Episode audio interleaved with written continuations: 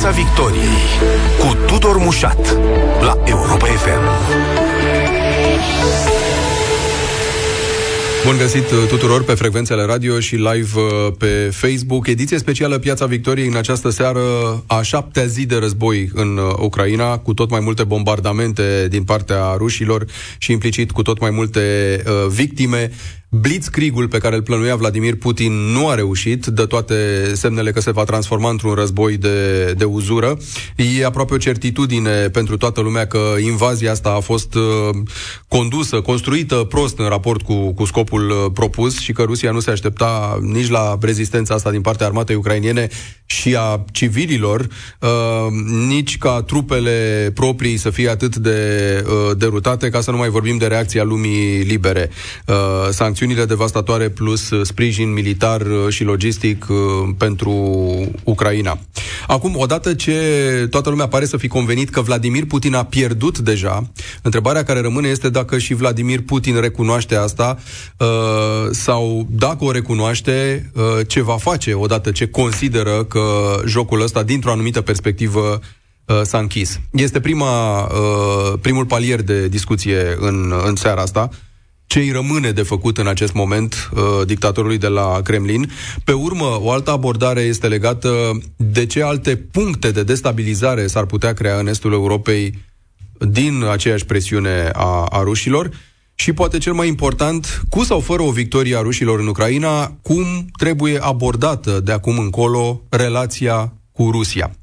În studioul Europa FM este analistul politic Costin Ciobanu. Bună seara!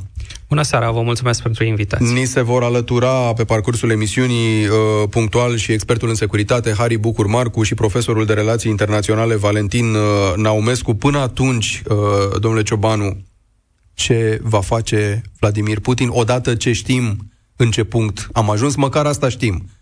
Nu intuiam toate planurile, nu a fost clar pentru multă lume ce vrea de fapt cu, cu toată povestea asta, dar știm în ce impas se găsește acum, în, în ce punct ne aflăm acum.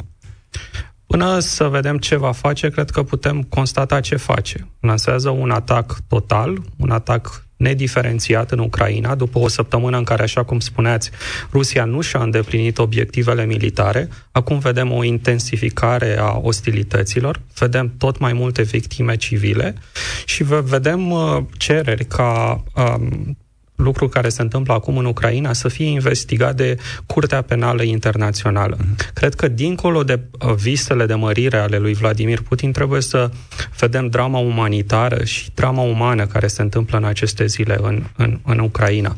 Vedem refugiați, foarte mulți refugiați. La început se vorbea de potențial 5 milioane de refugiați, această cifră s-a dus la 7 milioane.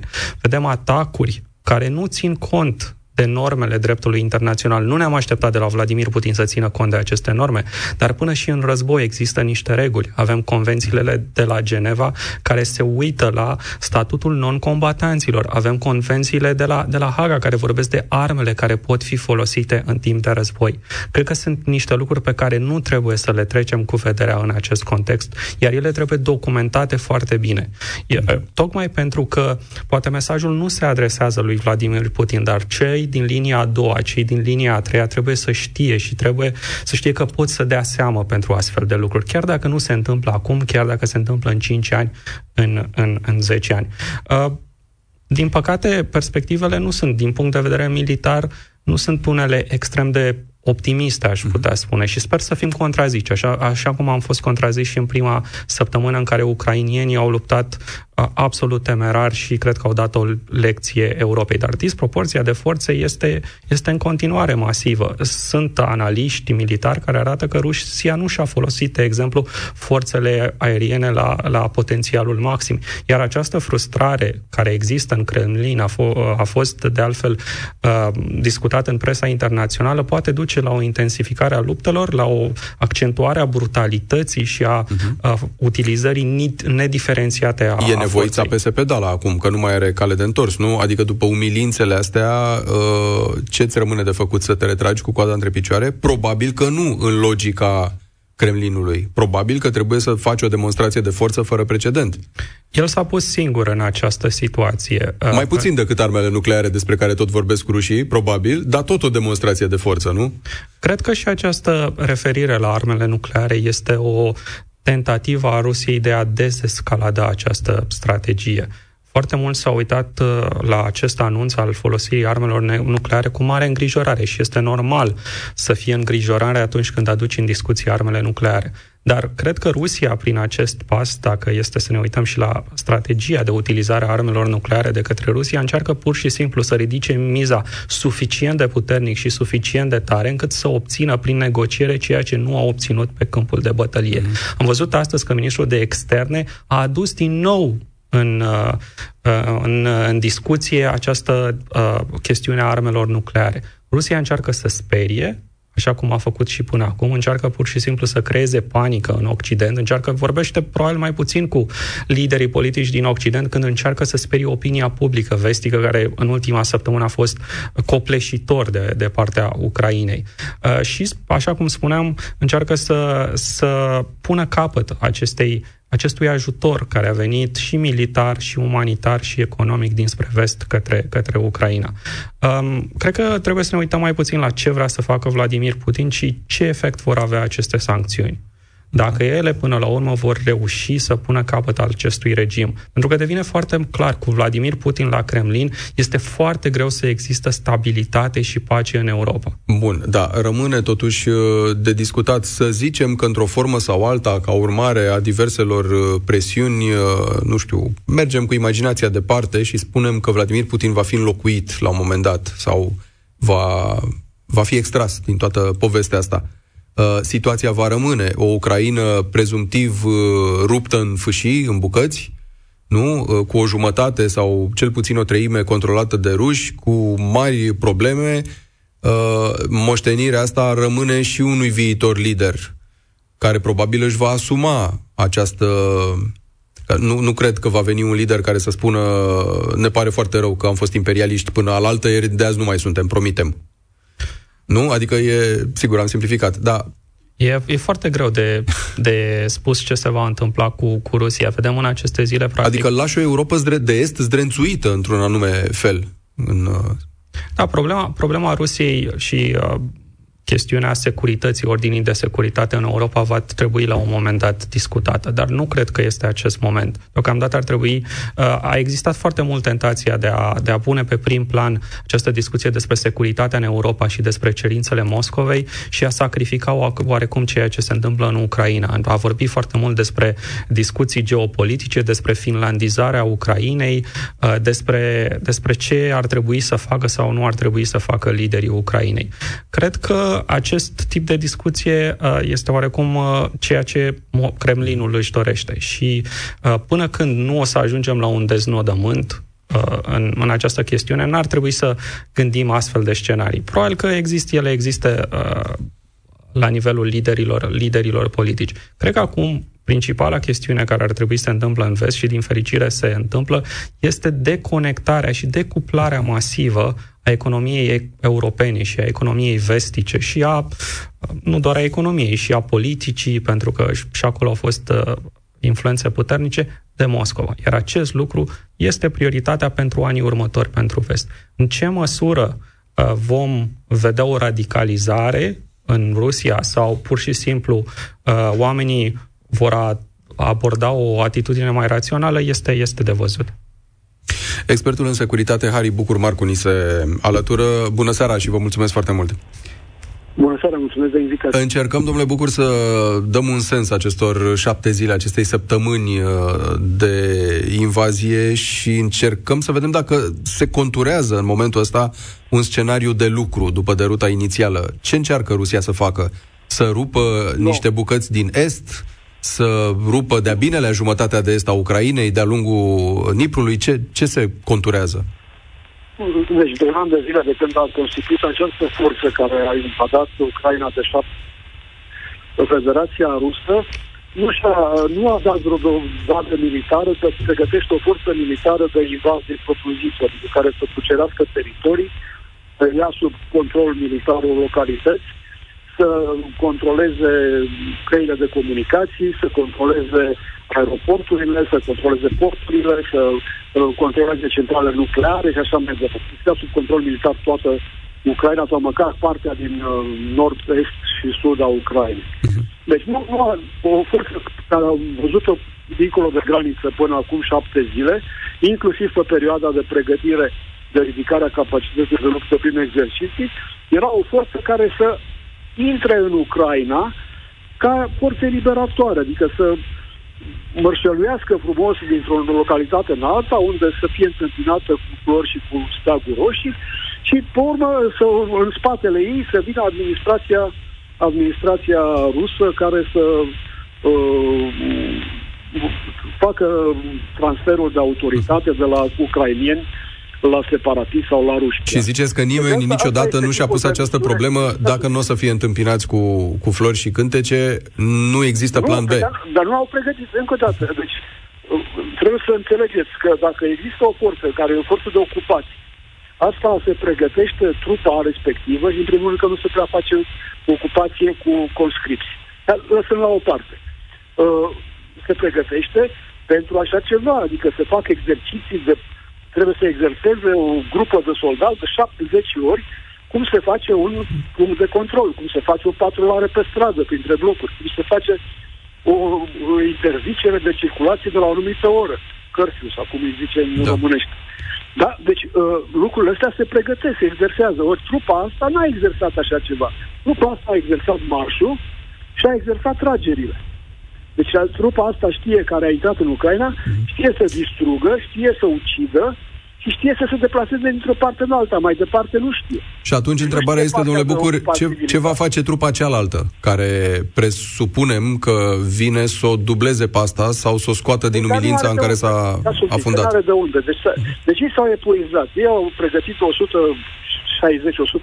de mii de, de inși. Asta înseamnă uh, o groază de divizii, da, de 15 divizii, le-au pregătit, le-au dispersat pe o suprafață destul de mare, le-au dat obiective de acestea de intrat în localitate, nu de cugeri localitatea prin asediu, prin, uh, știu și eu, uh, lovirea și anihilarea punctelor tari din, uh, din apărarea localității și așa mai departe. Deci nu au făcut toate astea, n-au n-au adus nici măcar arsenalul de lovire din aer sau cu rachete suficient pentru asemenea operații. Deci operația pe care au pregătit-o ei și au executat-o deosebit de prost este cea de, cum v-am spus, de intrare și de de intrare și de prezență Bun. militară pe un teritoriu Acum, hostil. Temerea mea de nespecialist care... este, de pildă, că după, repet, eșecul ăsta, uh, se va recurge la cea mai crâncenă dintre formule, nu știu, bombardarea cu avioane, nimicire, că nu mai, pe principiu că nu mai contează, pe principiu că decât să ieșim da, umiliți de aici, mai bine omorâm mii și zeci de mii de civili și asta e, îi etichetăm pe toți trădători. Da, războiul nu se face pentru orgoliu, nici măcar dacă este ordonat de către deci or, nu există orgolii în război. În război există responsabilitate și față de propria trupă pe care o trimis neinstruită și nepregătită la o misiune pe care știi de la început că nu are cum să o îndeplinească, sau dacă nu știi de la început, afli după prima zi că nu are cum să îndeplinească o asemenea misiune, și totuși îi ții acolo, asta înseamnă uh, lipsă de responsabilitate față de, sau dispreț chiar față de propria trupă, vorbesc de cei de la Kremlin, și în același timp uh, este, vor fi trași până la urmă, deja sunt uh, uh, ce fac ei și de fapt din prima zi, de momentul în care ai lansat un război, fără să ai, fără să ai un, vreo, vreo amenințare la adresa ta, fără să fii provocat și mai ales fără nicio justificare și în afara completă a legilor internaționale, deci în acest moment, orice acțiune care duce la distrugere și la pierdere de vieți omenești. Nu mai vorbesc de dislocări de milioane de oameni, cum se întâmplă în prezent. Deci, o asemenea, asta este e caz de, de crimă împotriva umanității. De, nu, mă scuzați, e crimă de război, nu împotriva umanității, e altceva. Deci este crimă de război. Deci cei care au comandat și au condus și au executat o asemenea operație, în mare parte, bineînțeles, vor fi luați individual, că nu pot fi luați la un loc uh, colectiv, sunt, uh, sunt pasibili de a fi judecați și condamnați pentru crime de război. Bun, asta odată. E, de ce, uh, spuneți-mi și mie, în condițiile astea, când este evident că ei nu pot să-și îndeplinească o misiune pe care nici măcar nu știu. Asta decât alta, decât să se deplaseze dintr-o da. parte într-alta. Da? De ce este nevoie să moară copii? De ce este nevoie să fie distruse spitale? De ce este nevoie să fie distruse grădințe? De ce e nevoie milioane de copii să nu mai poată merge la școală? De ce este nevoie ca sute de mii de bolnavi să nu mai aibă asistență sanitară? Asta lăsând la o parte cei care efectiv au fost omorâți și lăsând la o parte distrugerile masive pe care, care le-au făcut în rândul obiectivelor da. civile. Da. Deci aici suntem. Da, mulțumesc foarte deci, mult, uh, Harry Bucur Marcu. Singura, deci, nu, da. nu vorbim, scuzați, mai vreau să spun un singur lucru. Nu există victorie militară previzibilă. Nici uh-huh. de o parte, nici de alta. Uh-huh. Până la urmă, uh, nu știu dacă vor ceda sau nu ucrainienii, dacă se epuiza și fizic și psihic și din punct de vedere al muniților și așa mai departe, dar este cert că trupele rusești care sunt în momentul de față pe teritoriul Ucrainei sunt în curs de epuizare completă, și fizică și psihică. Și asta se presupune că după, după această fază de epuizare, într-o zi, două, vor trece la atrocități, la violuri, la jafuri și așa mai departe, ca orice trupă de ocupație care nu știe de ce este acolo și măcar să rămână cu ceva după ce a ajuns acolo și după ce au murit câțiva dintre Ceea ce sigur că va complica situația și mai mult în planul percepției. Enorm, mulțumesc, da. mulțumesc foarte mult, Harry Bucur. Marcu, ni se alătură în câteva clipe doar uh, și profesorul Valentin Naumescu. Costin Ciobanu, uh, e posibil acum, ocupându-ne de palierul al doilea al discuției, să vedem întâmplându-se provocări de genul ăsta, escaladări, eventuale invazii sau alte forme din astea de uh, Um, de, de stricat echilibru și în alte zone din Europa de Est, toată lumea se gândește la Republica Moldova, inevitabil. Republica Moldova, într-adevăr, e între, într-o situație, situație extrem de, de complicată, pentru că știm ce se întâmplă acolo. Avem uh, Transnistria. În Transnistria sunt uh, două trupe rusești, două, sunt pacificatorii, cei care au, au rămas pacificatori între ghilimele, cei care au rămas în, din 1992 și există uh, o altă, un alt segment de trupe care păzește un depozit de, de arme istorice. Uh, abordările de acolo, cel puțin ale liderului transnistran, așa zisului lider transnistran, au fost extrem de prudente. Ei au încercat să nu uh, ducă la escaladarea conflictului, fie și pentru faptul că liderul transnistran are legătură directă cu, cu, cu Ucraina. Dar există, există între scenariile, cred că la acum o lună, acum două luni discutam despre posibilele scenarii.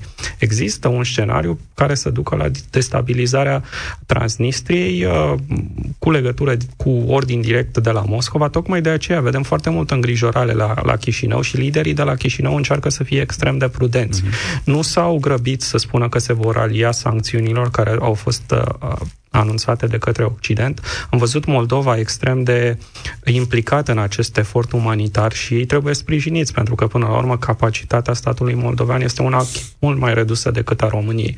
Avem și acolo un desant diplomatic din partea vestului, în se încearcă ca Moldova să fie cuplată cu Ucraina la acest demers de uh, aderare, de începerea a, a, a aderării, a dobândării statutului de, de, de stat candidat.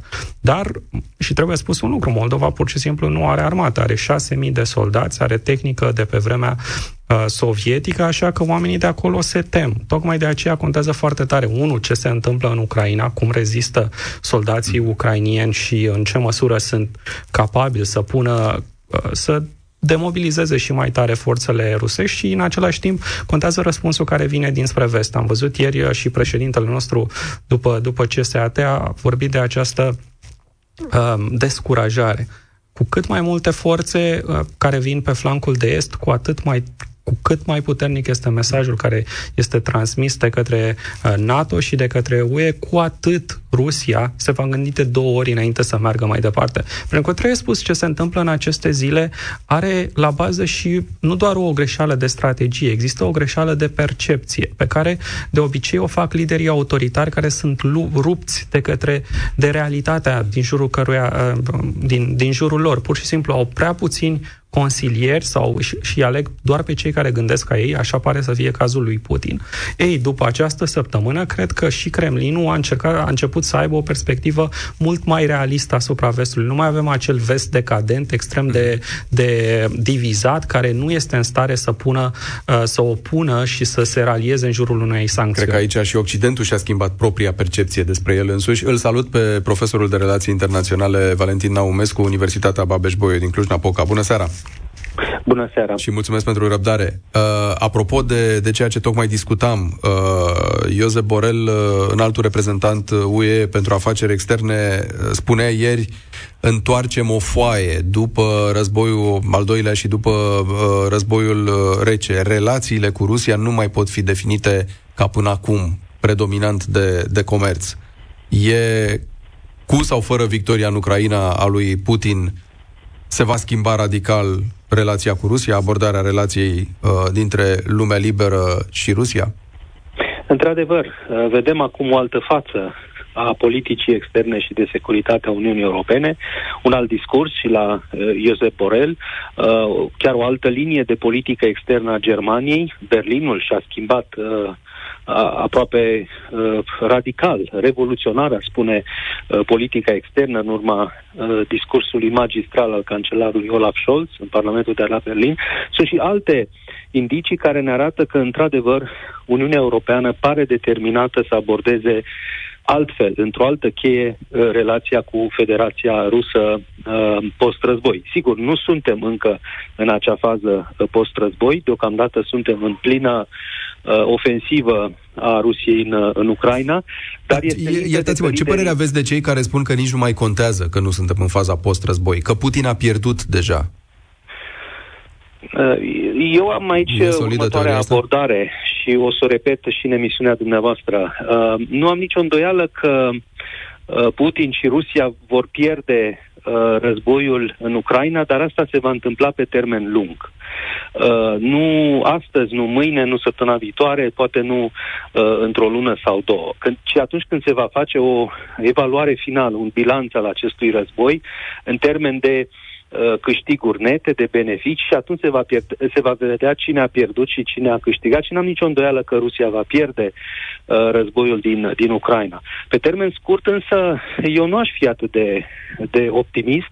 Totuși uh, uh, superioritatea militară, cel puțin din punct de vedere Uh, cantitativ, dimensional a, a Rusiei este, este evidentă, continuă să, uh, să vină forță, continuă să, să atace uh, orașele mari, să, să pună presiune pe, pe comunitățile din uh, Herson, uh, Harkiv, Mariupol și evident uh, Kiev. Deci războiul este departe de a se fi încheiat acum, în această fază uh, fierbinte. Revenind la întrebarea dumneavoastră, Uniunea Europeană sunt convins că a înțeles uh, uh, multe și chiar o lecție amară a primit din, din uh, acest capitol al unei relații nefericite cu, cu Rusia, o relație uh, comodă în care a căutat de multe ori, uh, mă refer aici în special la uh, puterile principale europene, Germania, Franța, o relație călduță, confortabilă uh-huh. din punct de vedere comercial da. uh, cu Rusia, în care de multe ori au, uh, au închis ochii uh, la ceea ce li se părea uh, mici uh, abateri sau mici autoritarisme sau mici derapaje uh, ale Rusiei, pentru că nu este prima dată când, când Rusia uh, agresează. A făcut-o în 2008, când a invadat uh, Georgia și a ocupat provinciile Abhazia și Osetia de Sud. A făcut-o prima dată asupra Ucrainei, uh, prima uh, agresiune asupra da. Ucrainei în 2014, cu anexarea Crimei și declanșarea războiului în Donbass.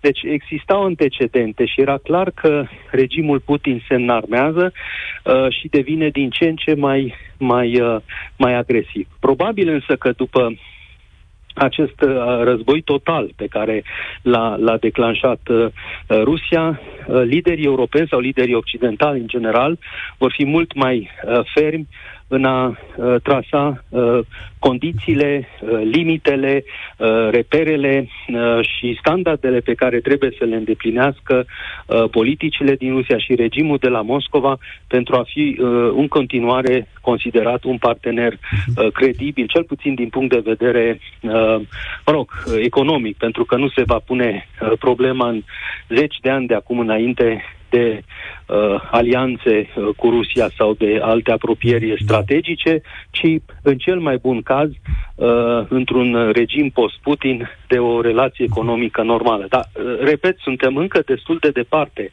uh, de acel moment.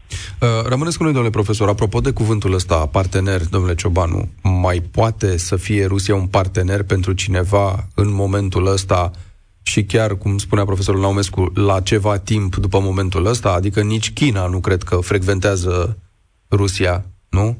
În uh, condiții de parteneriat Rusia, vedem în aceste zile, devine un paria în relațiile internaționale și nu este vorba doar de reacția guvernelor și sancțiunilor care au fost adoptate la nivelul uh, Uniunii Europene sau NATO. Este vorba de sancțiuni extrem de puternice venite... Ce consecințe pe termen lung care să nu destabilizeze nu doar Rusia, ci și restul lumii? Prima consecință este cred că ținta este de a destabiliza regimul mhm. Putin, ceea ce vedem în aceste zile. Haideți să ne uităm la consecințele economice.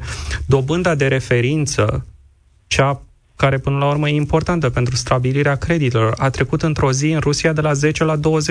Gândiți-vă dacă cum ar fi să fii un rus și să vrei să-ți iei un credit. Ce, practic nu mai poți sau ai, ai o dobândă. Gândiți-vă ce se întâmplă cu, cu rubla, dar nu este vorba doar de acest lucru, este vorba până la urmă de retragerea unor companii europene și retragerea masivă din diferite zone. Am văzut din zona energetică, din zona de audit, chiar firme de PR se retrag din Rusia. Pur și simplu Rusia este un stat care este abandonat. Acest lucru nu are cum să nu aibă consecințe economice asupra rușilor de rând și aceasta este strategia ai o populație care pur și simplu trebuie întoarsă împotriva unui regim. Acesta este obiectivul. În același timp, targetezi oligarhii din preajma lui Putin pentru a crea o breșă în acest regim de putere pe care el l-a construit în 22 de ani. Toate aceste sancțiuni vin să crească prețul uh, de a sta alături de, de Putin. Iar apoi, într-adevăr, ce se va întâmpla?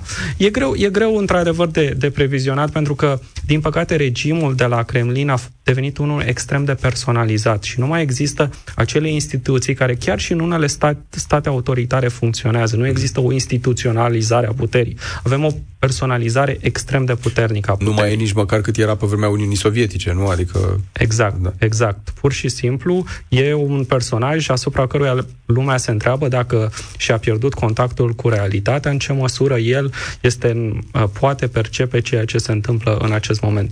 Poate Pentru acest... că Putin nu vrea să fie secretarul general al PCUS de pe vremea Uniunii Sovietice, vrea să fie țarul Petru cel Mare, nu?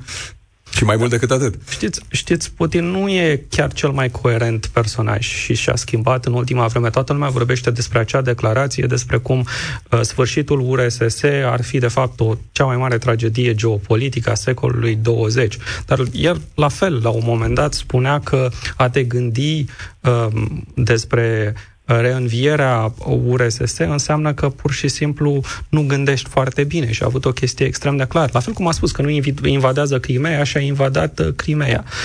Um, cred că dincolo, așa cum spuneam mai devreme, de a vedea ceea ce își dorește el, că e vorba de pedepsirea Ucrainei, de nazificarea, de militarizarea, uh, restabilirea unui alt echilibru al securității la nivel european, cred că e important cum răspundem noi acestui șantaj și acestui război care nu are nici niciun fel de justificare. Aici e o temă interesantă, domnule profesor Naumescu, pentru că cum răspundem noi uh, acestor uh, pretenții, uh, s-ar putea ca pe termen lung să ne ducă mai mult sau mai puțin în aceeași situație, dacă ținem cont de faptul că s-a, i s-a tot reproșat uh, vestului că a împins uh, Rusia cu spatele la perete. Și discuția asta s-ar putea să fie uh, recurentă, nu? Uh, ciclică. Aveți acum o victorie, ne izolați, probabil va trebui să relaționăm cu voi în alt fel dar dacă voi vă considerați din nou învingătorii atot puternici, iar o să ajungem la aceeași situație în 30 de ani. Obiectivul acestor sancțiuni uh, este foarte clar. Uh, sancțiunile trebuie să producă uh, o mișcare de rezistență uh, și de împotrivire la adresa regimului Putin. Uh, rușii de rând trebuie să înțeleagă că vor suporta un uh, preț din ce în ce mai mare, uh, un cost din ce în ce mai greu al faptului că țara lor uh, are un regim uh, agresor și criminal. Aceasta este esența acestor sancțiuni și eu cred că ele vor începe să-și uh, facă efectul uh, în, în zilele și în săptămânile următoare, chiar dacă s-ar putea să fie, uh, din păcate, prea târziu pentru, uh, pentru Ucraina. Deci aici e o altă chestiune legată de timp, de momentul în care au fost adoptate, dar, în fine, ele există și, și e bine că există și acum. Da. Pe termen lung, uh, eu cred că s-ar putea să uh, existe o lecție și la nivelul societății ruse. Uh, vedem că apar deja proteste nu foarte mari până în acest moment, dar apar proteste în marile orașe. Există o generație tânără care vorbește limba engleză, care se informează din mass media internaționale, din țările libere, nu doar din uh, presa uh, manipulată de stat uh, din, uh, din Rusia, care uh, propagă doar minciunile uh, Kremlinului. Există și oameni educați uh, în Rusia, oameni care au călătorit, care au studiat în universități străine. E clar că uh, după ce acest război uh, se va fi încheiat, va apărea clar uh, informația, uh, concluzia, uh, percepția că acest război a fost provocat uh, de Vladimir Putin și toate suferințele uh, economice importante la care vor fi supuși cetățenii ruși în perioada următoare, uh, îi se datorează uh, lui Vladimir Putin și uh, distopiei uh, sale de a recrea uh, spațiul uh, imperial, mă rog, nu este sovietic, dar uh, spațiul uh, Uh, care a aparținut Uniunii Soviet, spațiul uh, Imperiului Rus, pentru că asta uh, vizează, de fapt, într-o gândire al minte destul de uh, grobiană, destul de rudimentară, nu, nu foarte sofisticată, liderul actual de la uh, Kremlin. Deci sperăm, uh, nu avem certitudinea că în Rusia să apară și această idee a modernizării, a deschiderii politice, a apropierii de Occident, Uh, și uh, în, în perspectivă, în, în momentul în care se va rescrie uh, ordinea uh, politică și de securitate mondială, pentru că suntem aproape de acel moment al unei noi ordini mondiale, Rusia însă își va pune întrebarea care este locul nostru în sistemul relațiilor internaționale. Sigur, uh, acum pare că Rusia, uh, sau mai exact regimul Putin, îndreaptă Rusia spre China, Uh, din motive evidente, pentru că îi se pare că ceea ce le unește este o atitudine antioccidentală sau, în fine, uh, o adversitate față de da. uh, Statele Unite ale Americii ca primă mare putere a lumii. Dar, în opinia mea, dacă nu ar exista regimul Putin și acest vis bolnav, expansiv al lui Vladimir Putin, Rusia ar fi mult mai potrivită din punct de vedere uh, cultural, chiar și al apartenenței uh, geopolitice, al unor anumite tradiții, ar fi mai aproape de de Europa și ar fi mult mai uh, normal ca o Rusie post-Putin, atunci când își va face socotelile și evaluările, da. să vină alături de uh, Occident, de Europa și de Statele Unite într-o mare competiție pentru supremație care se anunță Uh, în acest secol cu China, uh, de fapt. Dar lucrurile uh, par astăzi distorsionate pentru că, fiind o putere în, în declin, o stea căzătoare, Rusia a provocat acest, acest război pentru a reintra, să zicem, în jocurile de, de mare putere. Este și o frustrare poate care ține de biografia personală uh, a lui uh, Vladimir Putin, dar, uh, dar acest război la un moment dat uh, la un moment dat se va încheia și Rusia îl va pierde. Acela va fi un moment extrem de important ca Occidentul, Europa, uh-huh. să sprijine acea facțiune din, din societatea rusă, să o numim uh, liberală, pro-occidentală, care să încerce să Uh, recapteze, să direcționeze Rusia pe o, pe o traiectorie uh, apropiată de Europa, de Europa și, sigur, să pună da. punct acestui vis uh, uh absolut uh, maladiv al, al cuceririlor și al uh, Imperiului. Da. Mulțumesc foarte mult, domnule profesor Naumescu. Uh, concluzie, domnule Ciobanu, cumva, întorcându-ne simetric la, la ce discutam la început, uh, ieșirea din situație acum, în viitorul foarte apropiat a lui Putin, care pare să fie una, cum să spun, extrem de, de sângeroasă, sau una în care, eu știu, pe masa negocierilor să vină cu o abordare surpriză în care să nici nu pare că a pierdut foarte mult, să, să ascundă înfrângerea militară, să zicem, într-un fel, care din uh, opțiuni pare a fi cea mai probabilă.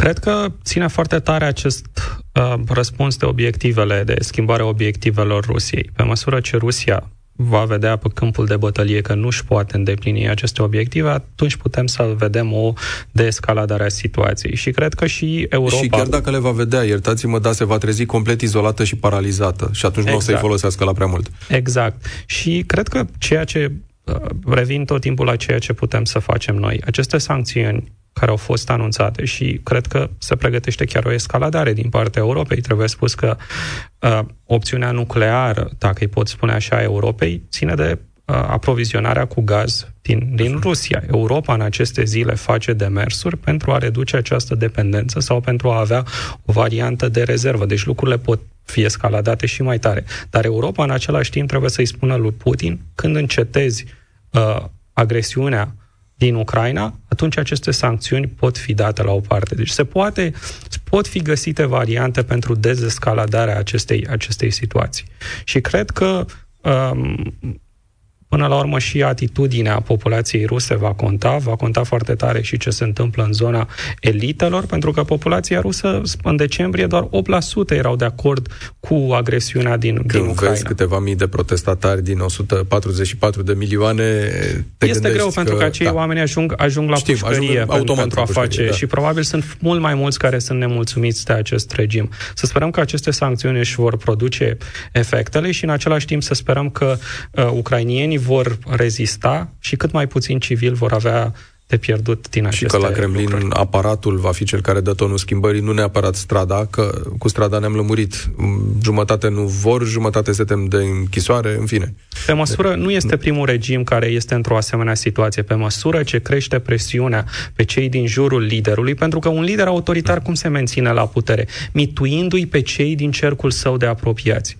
Măsura când aceștia nu mai văd beneficiul de a fi alături de un astfel de lider, într-o formă sau alta, acest lucru se va petrece. Și nu este prima dată în istoria Rusiei sau a Rusiei sovietice în care un lider care nu mai este de folos camarilei de oligarhi sau de generali este dat la o parte.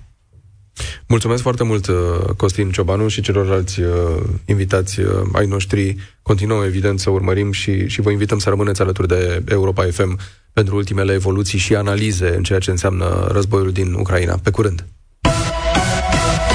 Piața Victoriei cu Tudor Mușat la Europa FM.